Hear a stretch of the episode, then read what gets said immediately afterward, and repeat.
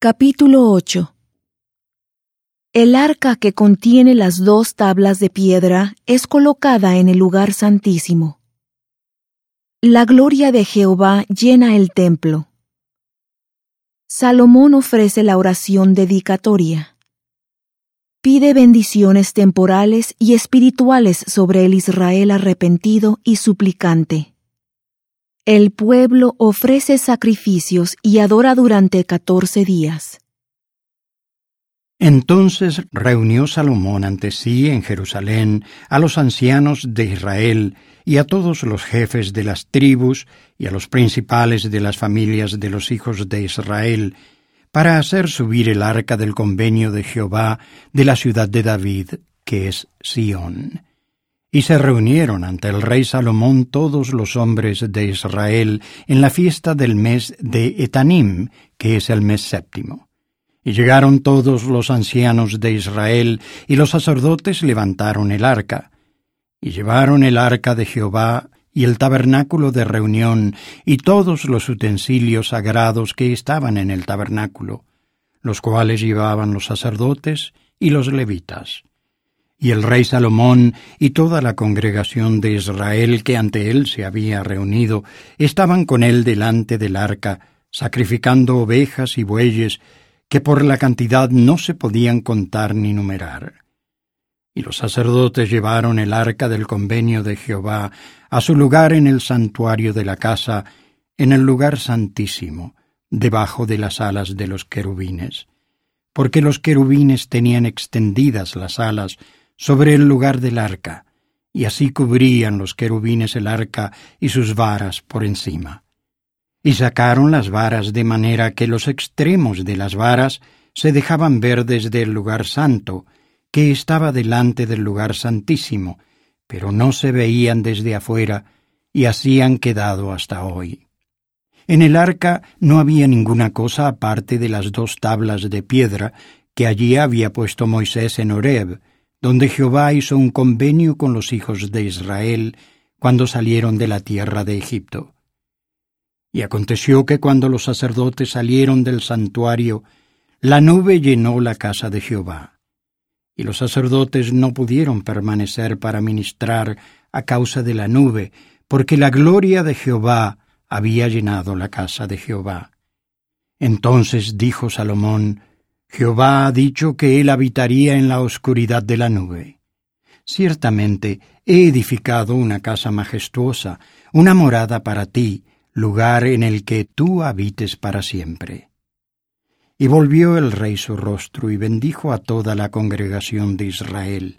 y toda la congregación de Israel estaba de pie. Y dijo, Bendito sea Jehová Dios de Israel, que habló con su boca a David mi padre, y con su mano lo ha cumplido diciendo,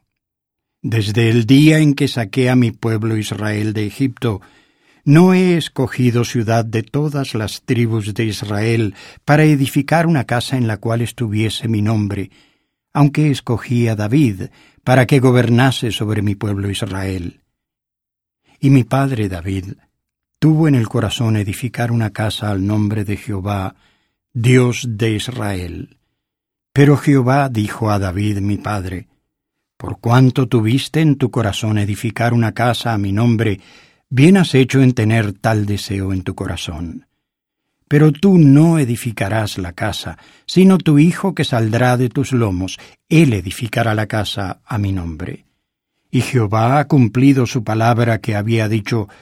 porque yo me he levantado en lugar de David mi padre, y me he sentado en el trono de Israel, como Jehová había dicho, y he edificado la casa al nombre de Jehová,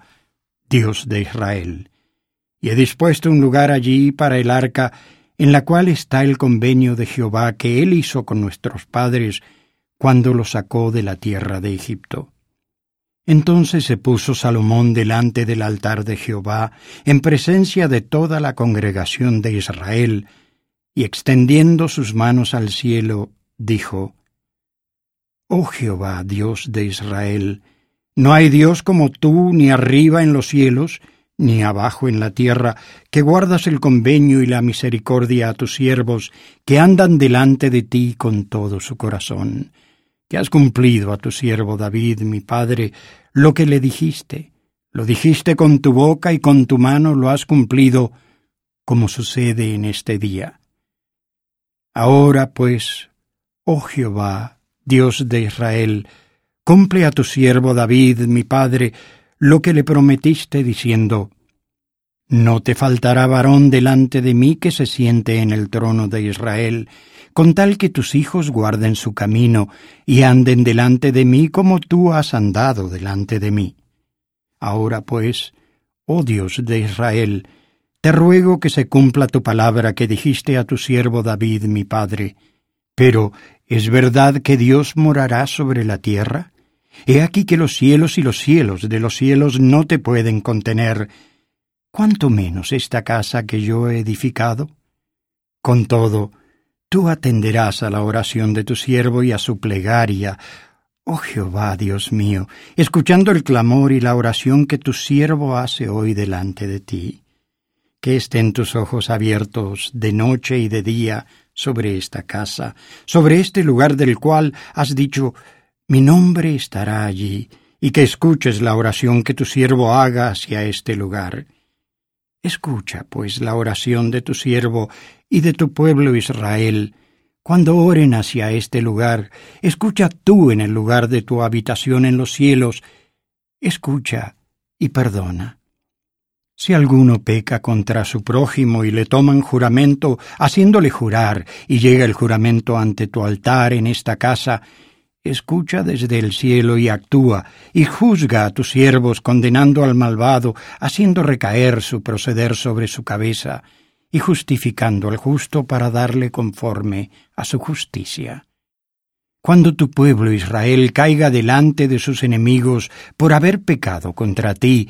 y se vuelva a ti, y confiese tu nombre y ore, y te ruegue y te suplique en esta casa, entonces escucha tú en los cielos y perdona el pecado de tu pueblo Israel, y hazlos volver a la tierra que diste a sus padres. Cuando el cielo se cierre y no llueva, por haber ellos pecado contra ti, y oren hacia este lugar, y confiesen tu nombre y se vuelvan de su pecado, cuando tú los aflijas, escucha tú en los cielos y perdona el pecado de tus siervos y de tu pueblo Israel, para que les enseñes el buen camino por el que deben andar, y envía lluvias sobre tu tierra, la cual diste a tu pueblo por heredad. Si en la tierra hay hambre o pestilencia, o tizoncillo, o añublo, o langosta, o saltamontes, y si sus enemigos los sitian en la tierra de sus ciudades, cualquier plaga o enfermedad que haya, toda oración y toda súplica que haga cualquier hombre o todo tu pueblo Israel, cuando cualquiera sienta el remordimiento de su corazón y extienda sus manos hacia esta casa, escucha tú en los cielos, en el lugar de tu morada, y perdona y actúa, y da a cada uno conforme a sus caminos, cuyo corazón tú conoces, porque sólo tú conoces el corazón de todos los hijos de los hombres para que te teman todos los días que vivan sobre la faz de la tierra que tú diste a nuestros padres. Asimismo el extranjero, que no sea de tu pueblo Israel, que haya venido de lejanas tierras a causa de tu nombre, porque oirán de tu gran nombre y de tu mano poderosa y de tu brazo extendido, y llegue a orar a esta casa, escucha tú en los cielos, en el lugar de tu morada, y haz conforme a todo aquello por lo cual el extranjero haya clamado a ti, para que todos los pueblos de la tierra conozcan tu nombre y te teman como tu pueblo Israel, y entiendan que tu nombre es invocado sobre esta casa que yo he edificado. Si tu pueblo sale a la batalla contra sus enemigos por el camino que tú los envíes, y oran a Jehová hacia la ciudad que tú elegiste y hacia la casa que yo he edificado a tu nombre, escucha tú en los cielos su oración y su súplica y hazles justicia. Si pecan contra ti, porque no hay hombre que no peque, y tú, airado contra ellos, los entregas al enemigo para que los lleven cautivos a tierra enemiga, sea lejos o cerca, y si ellos vuelven en sí en la tierra donde los hayan llevado cautivos, si se arrepienten y oran a ti en la tierra de los que los llevaron cautivos y dicen, hemos pecado, hemos hecho lo malo, hemos cometido iniquidad, y si se vuelven a ti de todo su corazón y de toda su alma, en la tierra de sus enemigos que los hayan llevado cautivos, y oran a ti hacia su tierra que tú diste a sus padres, hacia la ciudad que tú elegiste, y la casa que yo he edificado a tu nombre, escucha tú en los cielos, en el lugar de tu morada, su oración y su súplica, y hazles justicia y perdona a tu pueblo que ha pecado contra ti y todas las transgresiones que hayan cometido contra ti, y haz que tengan de ellos misericordia los que los hayan llevado cautivos para que tengan compasión de ellos, porque ellos son tu pueblo y tu heredad que tú sacaste de Egipto, de en medio del horno de hierro. Estén tus ojos abiertos a la oración de tu siervo y a la plegaria de tu pueblo Israel, para escucharlos en todo aquello por lo que te invoquen, pues tú los apartaste para ti como heredad tuya de entre todos los pueblos de la tierra, como lo dijiste por medio de Moisés, tu siervo, cuando tú sacaste a nuestros padres de Egipto, oh Señor Jehová. Y sucedió que cuando acabó Salomón de hacer a Jehová toda esta oración y súplica, se levantó de delante del altar de Jehová, de estar de rodillas con sus manos extendidas hacia el cielo. Y puesto en pie, bendijo a toda la congregación de Israel, diciendo en voz alta, Bendito sea Jehová, que ha dado reposo a su pueblo Israel, conforme a todo lo que él había dicho. Ninguna palabra de todas sus promesas que expresó por Moisés su siervo ha faltado. Esté con nosotros Jehová nuestro Dios, como estuvo con nuestros padres, y no nos desampare ni nos deje.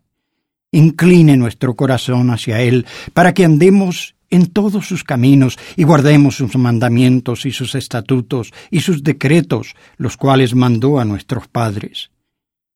Y que estas mis palabras con que he orado delante de Jehová estén cerca de Jehová nuestro Dios de día y de noche, para que Él proteja la causa de su siervo y de su pueblo Israel según la necesidad de cada día, a fin de que todos los pueblos de la tierra sepan que Jehová es Dios y que no hay otro.